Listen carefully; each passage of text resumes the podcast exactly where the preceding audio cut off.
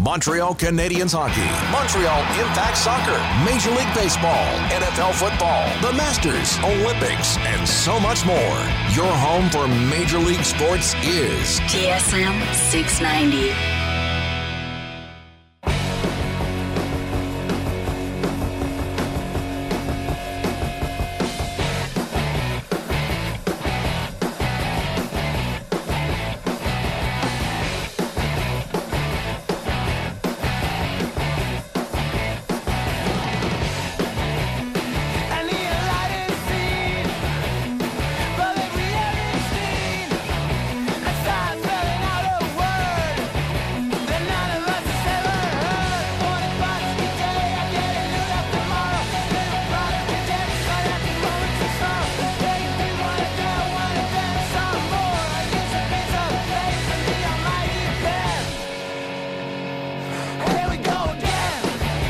Hey, good Saturday morning. It's Saturday Sports on TSN 690. Joey Alfieri, John Still with you till noon. We've got a full show to get to. We're going to be talking a little World Series. Uh, NFL continues to make waves. The Tampa Bay Buccaneers have quote unquote bolstered uh, their roster. Uh, we will talk Montreal Impact Soccer as well. It is game day on TSN 690 with uh, Olivier Brett and myself. The Impact at Yankee Stadium tonight, taking on New York City FC. And uh, there also is uh, a little development in the world of the uh, Montreal Canadiens uh, that we will get to. Uh, but again, I'm Joey Alfieri. This is Saturday Sports, and I want to start with the World Series last night. The Los Angeles Dodgers took a two games to one lead after Game Three of the World Series yesterday. Starter Walker Buehler, terrific. Striking out 10, giving up just three hits. The Tampa Bay Rays continue to swing and miss, and they've done that all postseason but it's finally starting to become a problem for them. Outside of Buehler's performance on the mound, what stood out to me? Analytics in baseball have been talked about a lot in the last couple of years, and there's no doubt that in some sense, analytics are ruining the entertainment value of the game for fans. But how about the way the Dodgers were able to win last night? They got a couple of home runs, yes, but there was also more stolen bases from Mookie Betts and a safety squeeze by Austin Barnes. That was some fun stuff. Now, a bunt up the first base line. That is going to score Bellinger. Choi, underhanded flip to Lowe at first, and the Dodgers take a 4 0 lead. Some small ball for the home run hitting champion Dodgers. Small ball? I didn't see small ball in it. Like I going into last night, I did not think that I was going to see a safety squeeze or a suicide squeeze or just a bunt in general. Who's bunting anymore? Nobody wants to bunt. It's all about uh, the the power numbers and the strikeouts. And look, I, I think it the World Series and, and baseball. Like I, I think every, even if you're a casual baseball fan, I think you tune into the World Series. And there's no doubt that if your team, you're in a market where there's no local team like we are here in Montreal.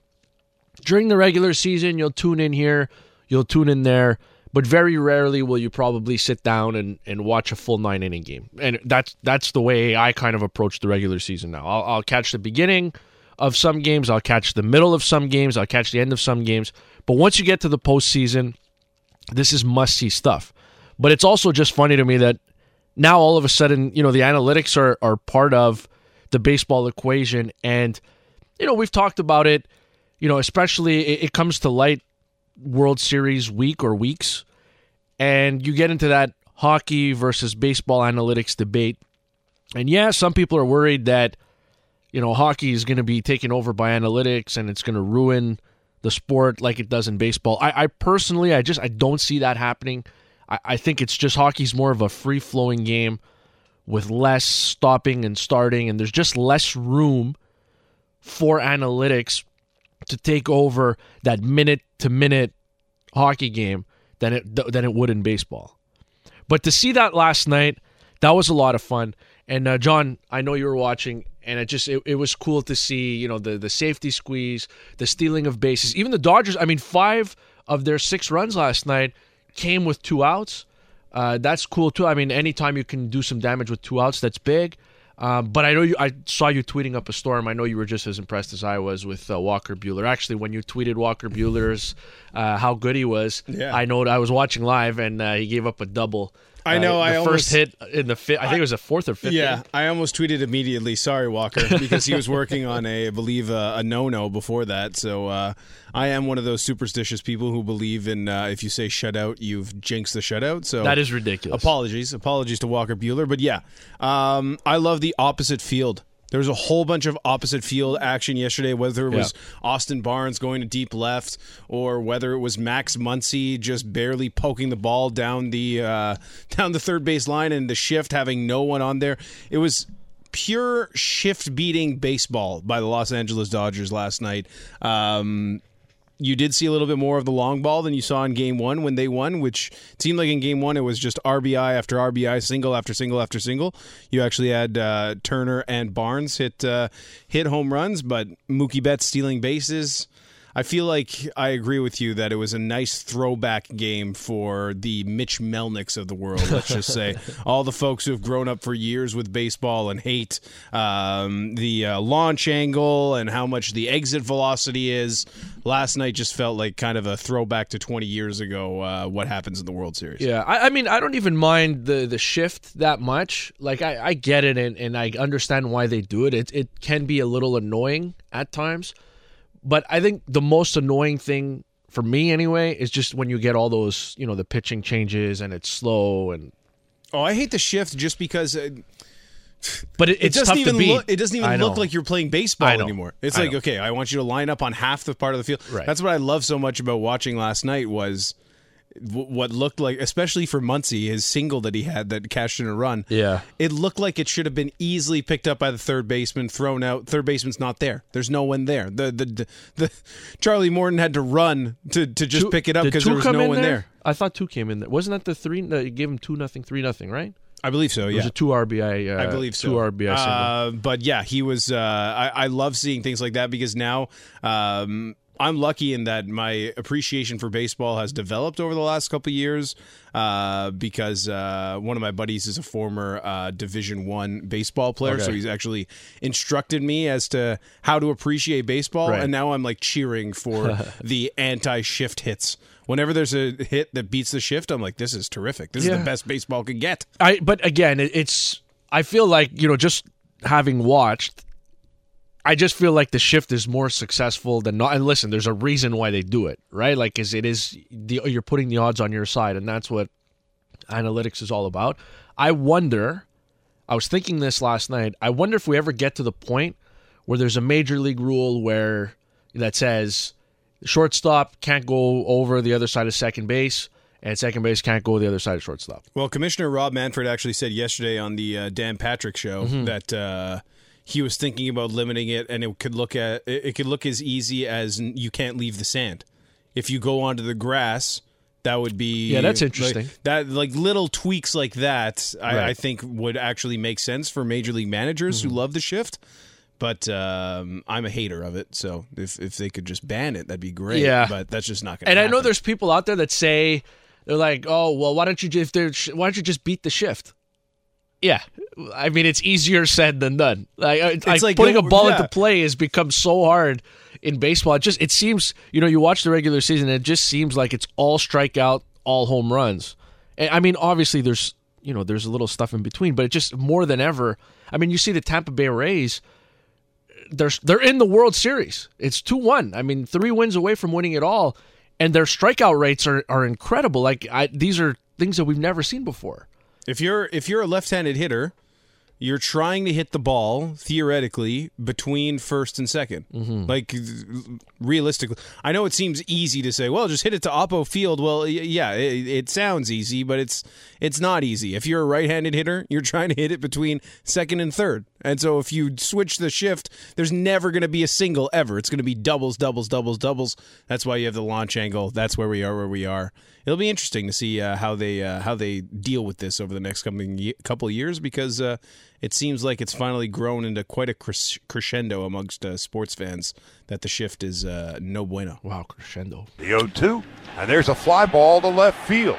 Well hit. It's got a chance and it's gone. A home run. Austin Barnes, his first home run of the postseason.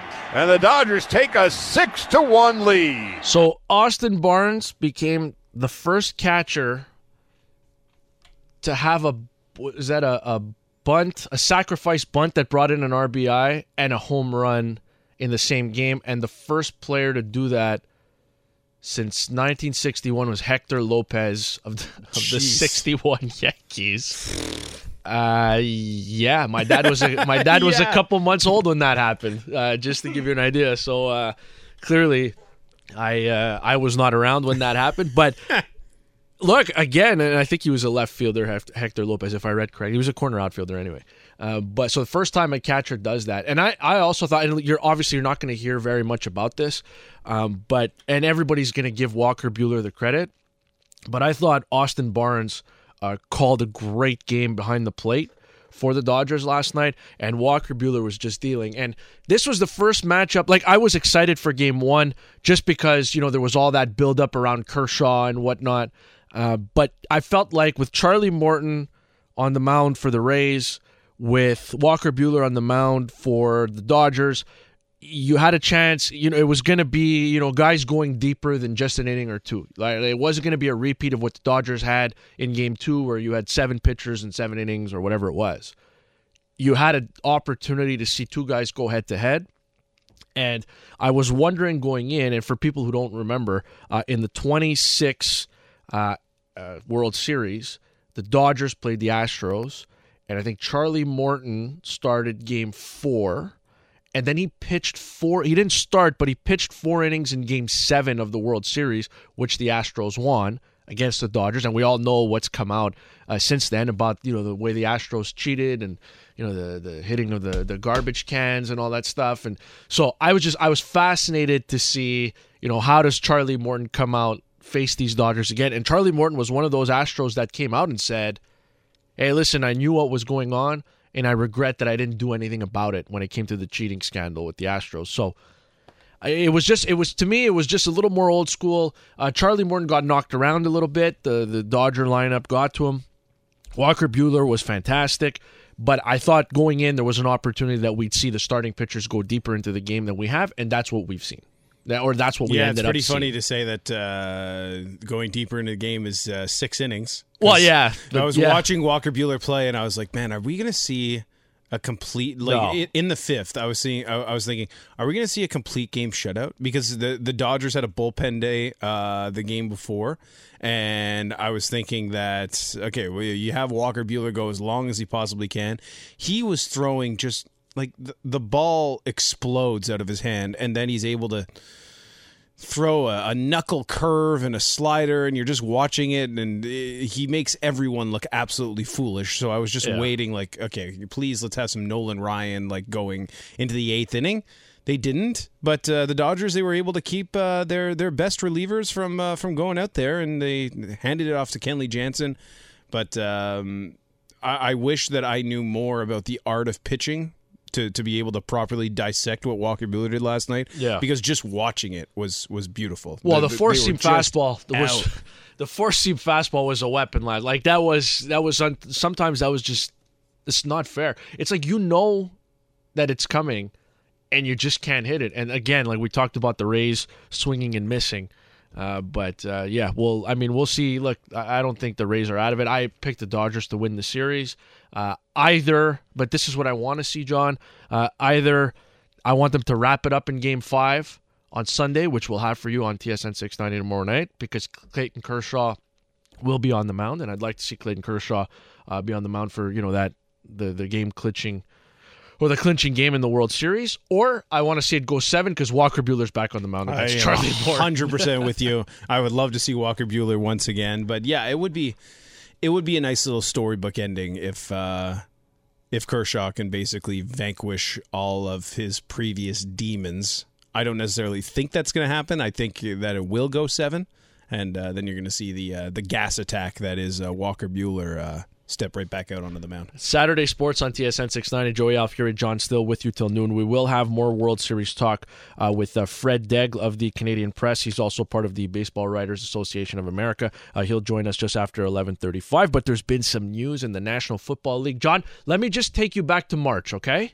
Is there anything else that is going to happen in this in this offseason? Because there's speculation that Antonio Brown wants to come down there and play with you. Now you know him a little bit, obviously, from the Pittsburgh Steeler days. What's, what's the likelihood that AB gets back in Tampa? Because I know he has, or at least Tom has had an affinity for him because of his work ethic. You know, forget all the other antics, but just how he works on the field uh, and in practice is it's it's one of the it's it's top of the line. Yeah, it's not going to happen. Hmm. ah, there you go. Going to happen. There's there's no room. Yeah. You know, um, you know, and probably not enough money, but uh, it's just it's just not going to happen. It's not a fit here. Interesting. Well, there is room though because you lost Perriman. I don't know if he's if he says I'm coming in on the veteran minimum, coach. I just want to play with Tom. You still wouldn't find a way to get him in? No. Wow. Is it just because you don't trust the what he could do to the culture? Why so steadfast that you would not give it a chance? Yeah, I just I just know I just know him and. uh it's not a fit in our locker room. All right, that's Bruce Arians, head coach of the Tampa Bay Buccaneers on CBS Network Radio. That was back in March. Asked about Antonio Brown potentially being a fit, and uh, I believe it's been finalized now. Antonio Brown has signed a one-year deal. I guess the rest of the season it's going to be uh, full of incentives. It's going to be a low base salary, but Antonio Brown is going to the Tampa Bay Buccaneers. And that leads right into our uh, Saturday sports qu- poll question of the day, which you can find on Twitter at Joey Alfieri at TSN690. Very simple. Do you like the Buccaneers' decision to bring in Antonio Brown? Um, all right.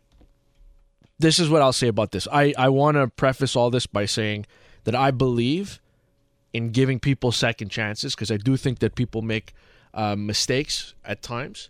And right now, Antonio Brown is in the middle of serving an eight game suspension, so he'd be eligible to return week nine if he clears the COVID related stuff and if he hits all the protocols. Um, would I personally bring in Antonio Brown to the Tampa Bay Buccaneers situation right now? The answer for me is pretty easy and it's pretty simple, and it's a no. You're coming off a huge win in the you know America's Game of the Week last week against a very very good Green Bay Packers team.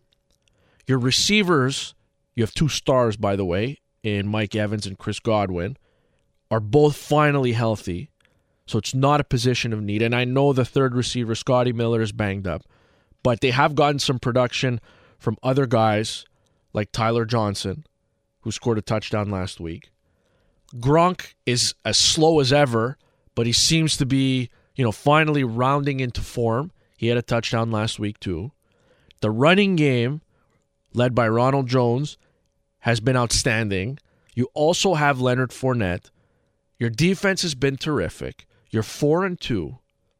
I just I don't know why you want to do this now. And here and here's the thing in defense of Bruce Arians, Tom Brady clearly pushed for this. He pushed to get Antonio Brown in New England last year, and it happened for a game. Antonio Brown played week two against Miami, had 54 yards and a touchdown playing with Brady. And the relationship goes, it dates obviously before that game.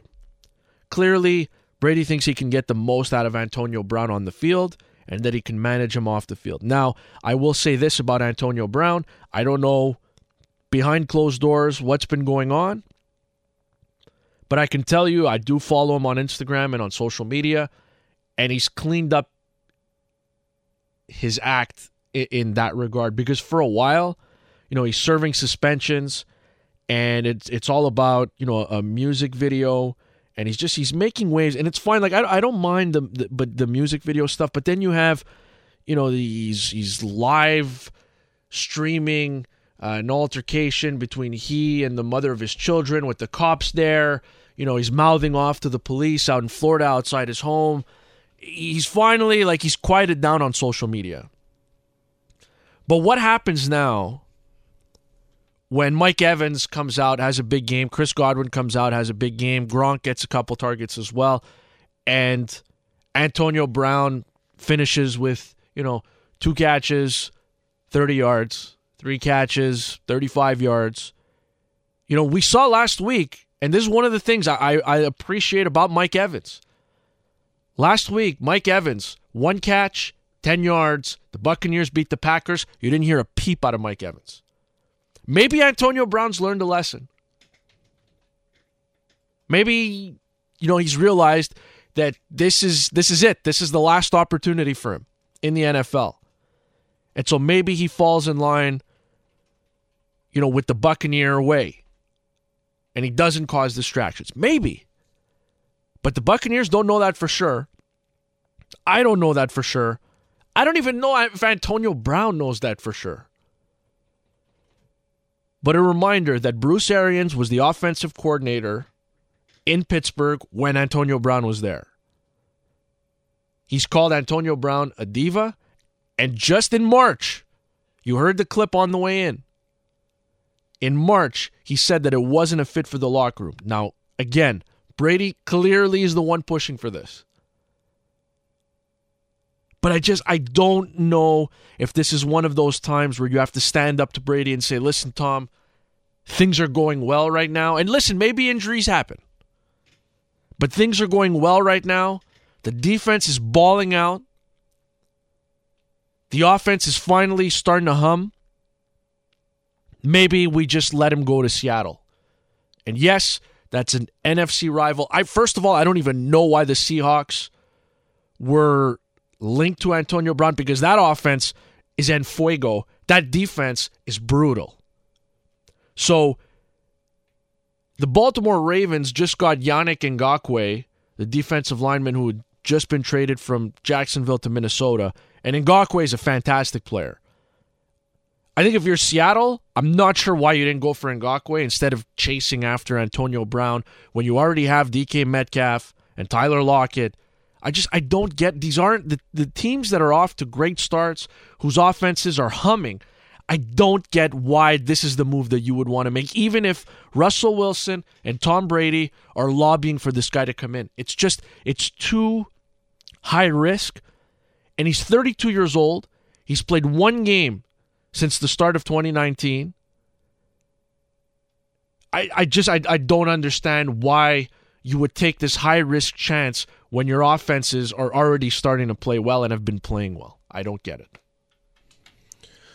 Uh, I think I'm with you almost 90% on this, in that if I were the Tampa Bay Buccaneers, I would not have gone anywhere near Antonio Brown, uh, especially because not only that, the weapons at tight end. I mean, I know Howard's out right now, but Cameron Brate is a more than exceptional backup tight end behind Rob Gronkowski. Probably yep. should start ahead of Gronkowski, anyways. Um, Bucks have to win the Super Bowl now. I mean, but, th- but I don't this think, is the one that puts them over the top. But I don't think. I that, think they're already in the mix. I know, but now, like you could have thought that because of the deal that Brady signed, it's like okay, this is the year that you kind of feel everything out, and next year, next year is the year because you need a year to develop chemistry, whatever it is. Mm-hmm. I expect them now to deal a first or second round pick before the trade deadline's over and bring in another pass rusher or another corner or another safety. But like, why? But I, the defense is the defense is balling out. Yeah, and, I mean. and Shaq Barrett why was the sack add? leader in the NFL last year, and he's been relatively quiet this but year. But you're seeing that now is that they're just going to keep adding. In this is the, the, they're doing like kind of what the Eagles did years and years ago, where it was like that all star super team. And what happened? Never ever. Well, I mean, Tom Brady's not Vince Young. Let's just say that. But they brought in Mike Vick, right? That's right. Well, they who was the uh, they brought in uh, Amukamara from uh, Oakland. It was all these not Amukamara. Sorry, um, gosh, I forget what that corner's name was. Um, but I expect. I have the name right on the tip of I my know. tongue. You said Amukamara, and you Amukamara. I was like, no way, he played for the Giants. Um, but yeah, I expect them to add even more now. This is basically Super Bowl or bust this season. Nnamdi Asomugha. That's it. That's Asomugha. the name I, I totally. I just you, you said as soon as I said it, I was like, that's just not right. That's yeah. just not right. Yeah. But um, yeah, uh, I expect them now to be uh, very, very active before the trade deadline, and uh, you're basically going all in on this season if you're the Buccaneers based on this move. But trades in football, John. Oh. I don't know, man. There's like it's it's it, it doesn't work the same as in hockey, and I don't know. Like, listen, injuries happen, mm-hmm. but trades in football it's just different. You've got to learn a new system. You've got to learn new terminology. I guess on defense, a little bit different. I just I don't know why you want to take. Like I get your quarterback is lobbying, but the head coach is clearly not on board. Right? Like clearly, if Well, yeah, Bruce he- Arians well- thinks that that he's a diva, and if he thinks that Antonio Brown isn't a good fit in March, well, then there's a very good chance he thinks that he's not a good fit now. Tommy's going out on a limb and he's vouching for Antonio Brown here. Yeah, I mean, but Bruce Arians It's on was, Tommy. Bruce Arians was also in Pittsburgh when Ben Roethlisberger was quite the diva as well, and he was in charge of keeping Big Ben. Like the, there was a pure diva franchise at the time with Antonio Brown and Ben Roethlisberger and Martavis Bryant. I mean, he's been around these guys, so so he might know. But Bruce Arians at the time might have felt like I don't need to manage this. They win? Did They, they, did win? not win. They did not win. But uh, I think that you're basically going to have Antonio Brown living out of Tom Brady's house. Uh, this is Tom Brady. That's Tom fine, Brady, but this is Tom on Brady, Tommy I- now. Tom Brady, I you are picking Antonio Brown up on the way to practice. You are dropping him off at home. You're tucking You him in at eating- night. You are eating dinner with him. Like that's it. You're gonna have You to babysit this guy. Hopefully, you don't have to. But everything that you've seen throughout his career believes that. I mean, kind of indicates that that is going to have to be the case for I hope Tom Brady. I hope that Antonio Brown has learned a lesson. I really do. so do I. I don't think he has at all. But I don't I don't know. I'm not going to go out and make any I just my point is I just I wouldn't take the risk. And again, that is our poll question heading into the show today. Saturday Sports on TSN 690. Joey Alfieri, John still with you till noon. Is do you like the Buccaneers' decision to bring in Antonio Brown? Uh, John, this is the point of the show where I ask you to guess what the results are on the poll question. It's just a very simple yes or no. 65% are leaning one way. oh, it's no, It's no. of course. Yeah. Yeah. It's no. Yeah. And I don't. I I'll, I'll be honest with you. Uh, I don't disagree uh, with our very very intelligent uh, audience uh, texting us at eleven six ninety, which you can do. Vass has done here. He says it's only a one year deal. He gives Tom Brady a deep threat, or he says TB, so it could be Tampa Bay or Tom Brady. A deep threat. He stretches the D. Uh, again, that's from Vass, uh, who's texting us from Montreal. Yeah, I get. No, I get what he does on the field. I get what he does on the field. I just I don't know if I would. Uh, I don't know what the upside is if you're bringing this guy in to be your third wide receiver behind Mike Evans and Chris Godwin. I I just I don't know that I would be willing to risk the disruption of the uh, of the locker room harmony. Tom Brady's betting this all that. on one game against the Dolphins last year. Well, listen, but they clearly like each like they're clearly boys. So I, I understand you going to bat for your boy, but you're, again, you're coming off a big win, and the offense is finally starting to pick up. And a big part of that is because you're running the ball so well. So we'll see uh, what happens there. We've got some more football talk coming up. What happens if the CFL doesn't come back for the 2021 season? Could it fold? How do we make sure a season happens? NFL and CFL player agent Sasha Ghavami will tell us. This is Saturday Sports on TSN 690. Hey, it's Saturday Sports on TSN 690. Joey Alfieri with you till noon. Uh, we will talk a little more World Series with uh, Fred Daigle just after uh, 11.30. He's from the Canadian Press. He's also a member of the Baseball Writers Association of America.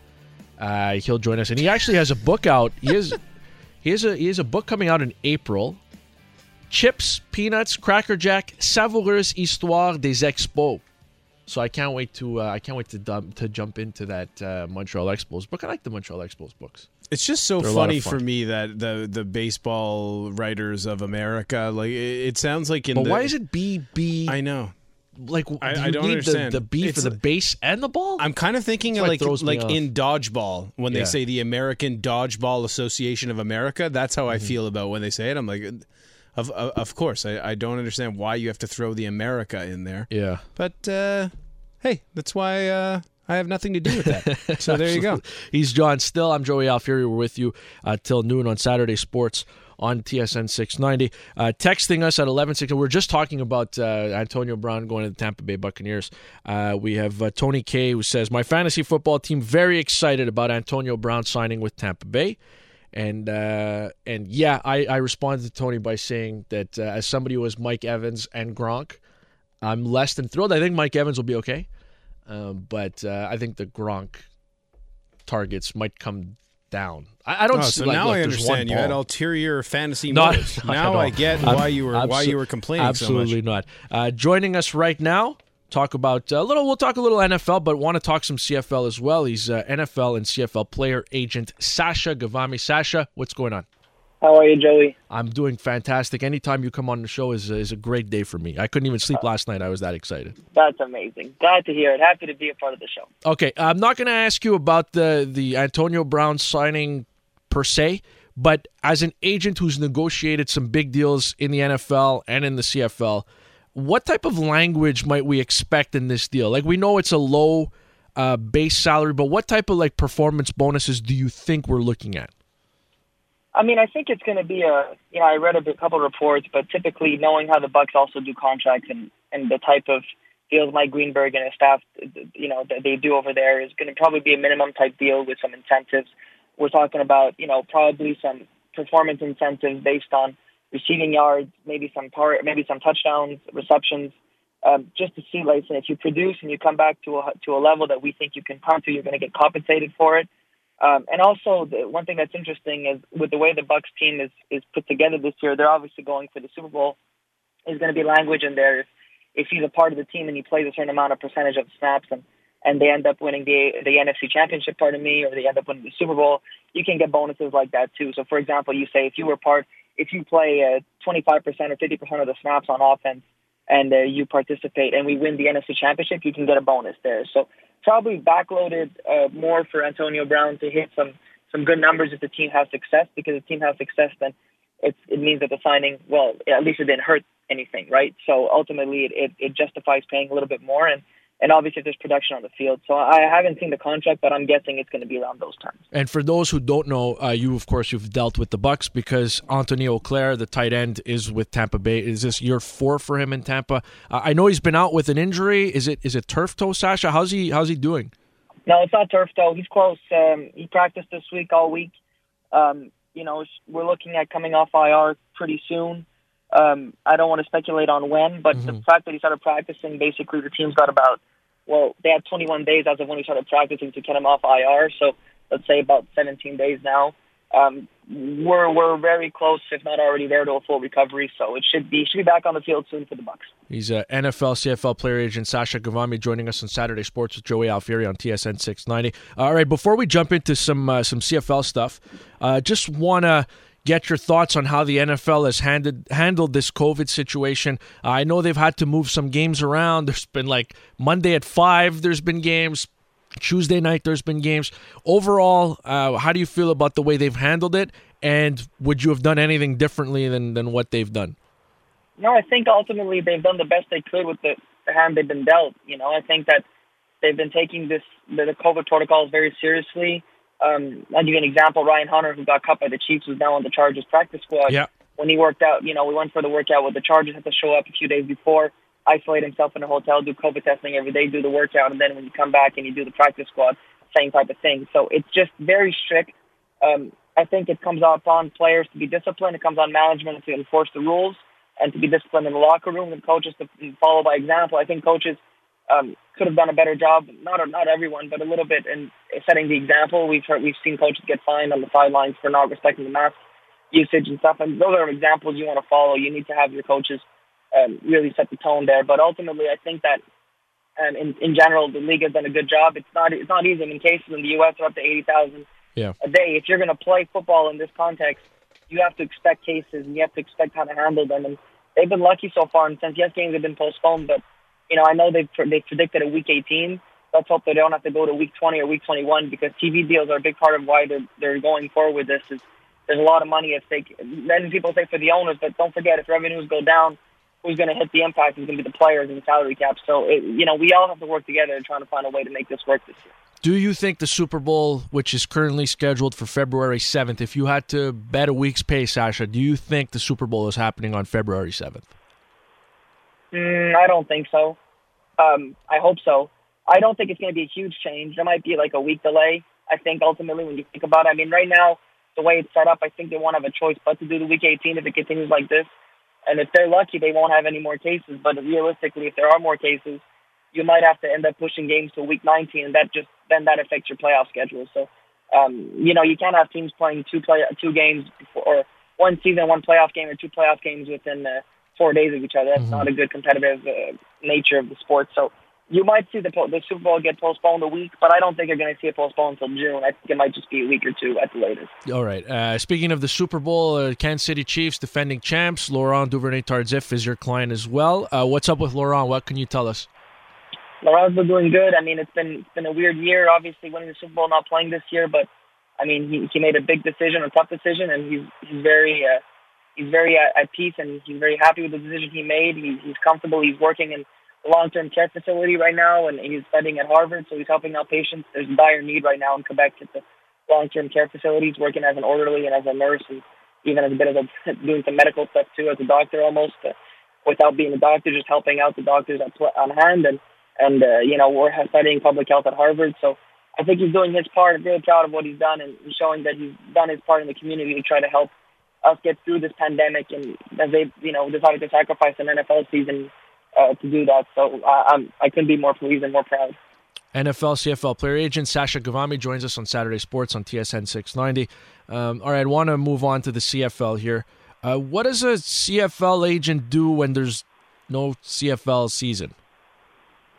I mean, you know, check on the players. It's a good question, Joe. I mean, you got to check on the players, see how they're doing. I'm pretty proud of my guys. I got to be honest. I'm, I'm, I'm proud of my guys' resiliency and seeing how a lot, a lot of them are at school or found work, you know, starting their after careers, and and that's that's very in, you know impressive for me. And, and I think that hats off to them because we don't talk enough about it. But being able to turn around and understand that this is going to be tough times and to focus on you know looking at what you want to do. Some studied in business, some studied in athletic athletic therapy, uh, some got into coaching. So they're all finding ways to, to really make the most out of a bad situation. And also on the side, I try to see if the ownership group and the commissioners ready to present us a plan. I mean, we're getting to November. This training camp's open in six months, we don't have a plan yet. You know, uh, I don't. We don't know what's going on. I wish I knew, but uh, besides uh, besides being proud of the players and getting discouraged with how the commissioner's handling things, uh, you know, there's not much else you can do. Because I mean, Sasha, look, I know the, the season would be winding down, and we're getting ready for the playoffs here. If there would have been a 2020 season, but you know, they were asking me this week, you know, on the show on, on Melnick in the afternoon, like how quickly does there need to be a resolution here for the 21, 2021 season to happen? And it's like, well, free agency is the like the middle of February, and you're going to have a ton of guys hit the market because there's a bunch of contracts that are going to expire because the the last year of contracts for the 2020 season, you know, they don't roll over. Like you got to have something done well before mid February, do you not? Of course, you need to have a plan. You should have had a plan by now. There's, I mean, you you you announced that you Joey. When did they announce that they weren't going to play? Was it August? August, yeah, August. You know, August. So you have to you have to be since August to figure this out. That's all you got to do. You got to figure this out. I mean, you, you got you cannot think the pandemic is going to go away in May of 2021. If that happens, that great. What a bonus. But you got to plan as if you cannot have people in the stands or very limited people in the stands. How will you do it? How will you do it? There, there's no other way. And and we're still like we've been in the dark since this whole thing started, Joe, and we're yeah. still in the dark, and we're going to continue being in the dark mm-hmm. until proven otherwise. I mean, we don't know what's going to happen with free agency. We don't even know what's going to happen with the draft. We don't know what's going to happen for next season. The draft picks from this year in 2020 don't know what's going to happen. I mean, it's really, really discouraging because uh, in a lot of facets and a lot of phases of life right now, a lot of people are hanging on to hope and and seeing leadership, and and you don't see that, and you get frustrated because you don't know what the plan is. Now I've read reports that they've been talking, the board of governors have been meeting and all that. Yeah. Sure, and I get that you can't share every little detail from those meetings, but you can at least show some some directions of where are we going. At least tell us what the plans will be. There, there's there's no uncertainty in the sense that there's a pandemic. So even if there is none, great. But if there is a pandemic, how do you go with it? And right now we don't have a plan, and players don't know, and we're still in the same limbo we were in September, in August, in July, in June, in May, and and and we're getting into November, and we're still in the same limbo. I mean, how do you explain that? You can't. Nobody can explain that. It's unbelievable. Yeah, and look, I know the commissioner takes a lot of the bullets, uh, but the board of governors has got to be on the hook. You know, they've got to take some of this blame as well. Um, the, the the thing that kind of the thing that has me worried is you, know Sasha it's one thing to miss 2020 and uh, you know I know you're not you know you don't just work uh, with the around the CFL I know you're a CFL fan as well and you grew up watching the game and I'm very much in the same boat as you. Uh, and it's disheartening to not have a season, but I can't imagine going two full years without a season and then being able to come back.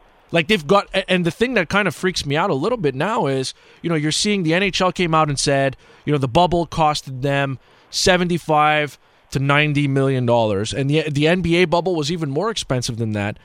There's a chance the CFL is going to have to go into a bubble here, whether it's Edmonton, Winnipeg, I don't care where, anywhere out west. There's a chance they're going to have to do that.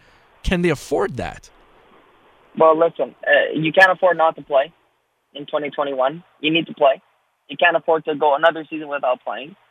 But I got to be honest with you, Joey. If they want this league to, if you want to have a fighting chance, owners need to put up some money, and you need to understand that you know this ownership and this, these owners. I understand that it's a lot of money, and I, I'm, this is you know it's their right to do what they want with with their own with their own earnings. But you know when you invest in a business, you decide if you want in hard times you reinvest in it or you let it die.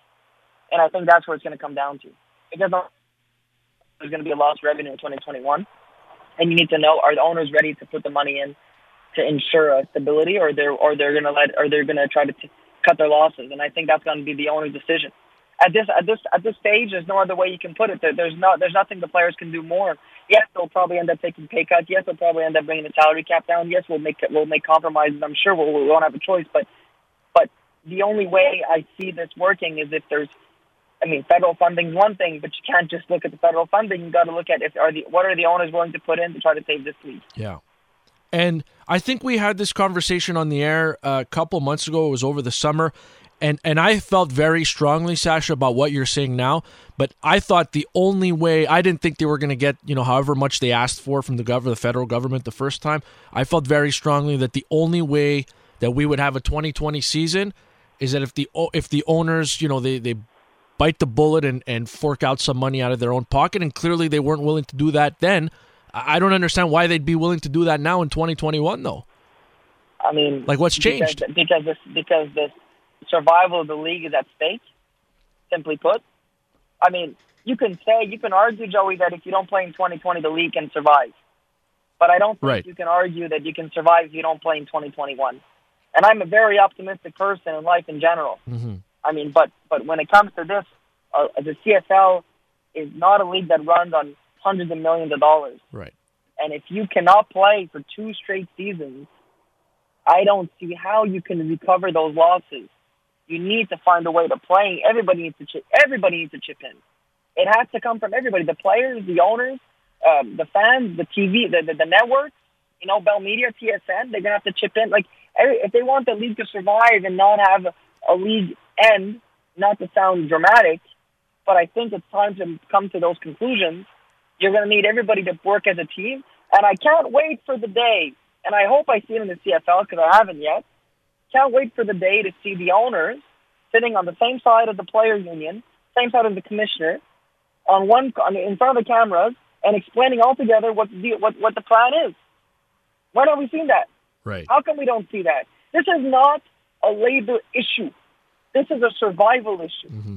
If you don't plan it accordingly, you got to work as a team.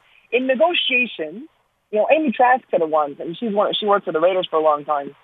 She said, I hate it when people say negotiations is sitting one side across from each other at the table. It should be both sides sitting on the same side of the table because you're working together for a common goal. And you can argue that in, in contract negotiations, you can argue that's back, you know, that's neither, neither here nor there. Sometimes it has to be a bit conflictual.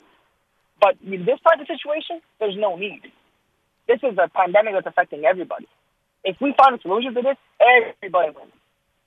So this frustrates me, Joe. I think you could tell, but my, I mean, I'm just, it just pisses me off. I mean, yeah. I just feel like this whole thing is run so poorly that that, and, and we're looking at uh, six months from now in a situation where are we even have a league? And I'm, I grew up a fan. You're, you're, you know, I still am a fan. You're a fan. We all, we all are passionate about it because we care. But let's just hope to see this type of passion and this type of thing from the different levels of ownership and and and, and the union, everybody involved. He's NFL, CFL player, player agent Sasha Ghavami joining us on Saturday Sports on TSN 690. All right, if you had an opportunity to, to speak to the commissioner outside of getting a concrete plan like you've mentioned, uh, what's one thing that you would like to ask him? Like one thing that you'd want cleared up? I mean, I'd, I'd like to. Well, I mean, plan is the big thing, right? But I'd like communication. I'd like better communication, Joey. I'd like better communication. I think that you you you it's like anything in life, right? With your wife, with your family, with your friends, with your employer. When you communicate, things are better. So so if you don't communicate, how do you expect players and everybody to be calm? You can't. So you need to communicate. That's all I want. That's all I've been asking. I mean, I've been. I rarely go public with these things. I rarely get publicly upset or do Twitter rants or anything. I don't. It's not my nature. Mm-hmm. But this frustrates me because there is a lack of communication. Communicate to tell me that we're in a disaster situation. I got no problem with that. I can handle it. But don't just keep me in the dark. Yeah. I, I I feel the same way. And listen, it's different for me. I'm not on the business side. I'm you know I'm on the media side, and um, yeah, man, it, it's been a it's been a frustrating process. And uh, and uh, look, I just I hope you know the bottom line is I hope that you guys who are involved on the business side, I hope you guys get the communication you're looking for. And for us, like for media and fans, I mean, I just I want a little bit of clarity as well. Like I, I think that's really what it comes down to. And I think I realize that it's not hundreds and hundreds of million dollars um, that this league is running on. But I do think that the people who do support this league throughout the country, I think they're very loyal and they deserve better than what they've gotten. I couldn't agree more. Couldn't agree more. They need, it needs to change. It needs to change quick. Sasha, you ain't gonna get this done during Christmas, so you need to find a way to get it done quickly. Okay, when when do you think we'll get clarity? Like, at what point when, do you think we'll get when it? When do I think? Yeah, when do you think we'll get some clarity think, on 2021? Unfortunately, I think it's going to happen only in the new year. I hope it'll be in November, but I don't think it's going to happen before the new year. Mm. Unfortunately. Sasha, thanks for doing this, man. Your your passion really came across, and uh, I think that was uh, obvious to those uh, those of us who were listening. We appreciate you taking the time, man, and all the best to you and your clients uh, heading into 2021. Right. Appreciate it. Thanks, Joey. That's NFL and CFL player agent Sasha Ghavami. Uh, very, very passionate uh, rant. And well, it wasn't a rant, it was a conversation. But I, I feel where he's coming from. Because again, look, I don't have money at stake. You know, I'm, I'm not part of the business side of this. But as somebody who has supported the league from a very, very young age, and I think those of you who listen to the station regularly uh, know how passionate I am about the CFL and Canadian football in general.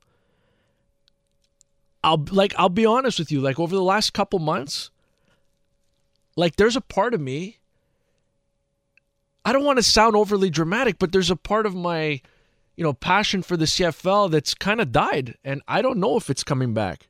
Like I'll always love the league, I'll always watch, I'll always pay attention. I'll always be a dot. But there's like I'll, I'll full transparency. I had a vote for the CFL team of the decade.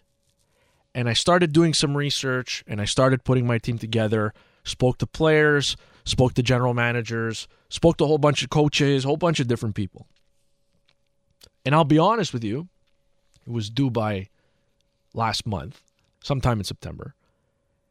I, I just I, I didn't have the heart to fill it in. Like I, I didn't have a heart the heart to submit it. Even after doing all the legwork and doing all the research, like there's no season this year.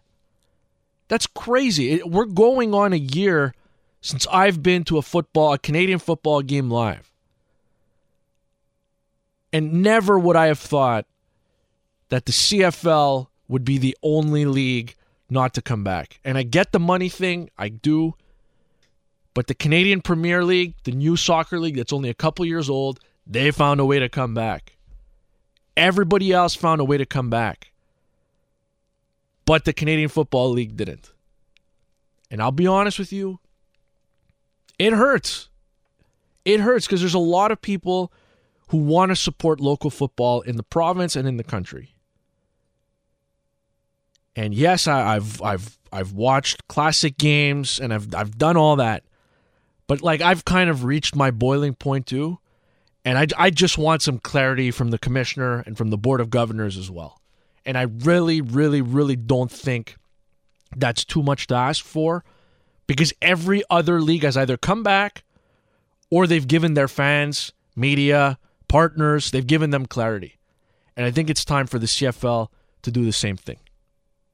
All right, we'll be back Saturday Sports TSN 690.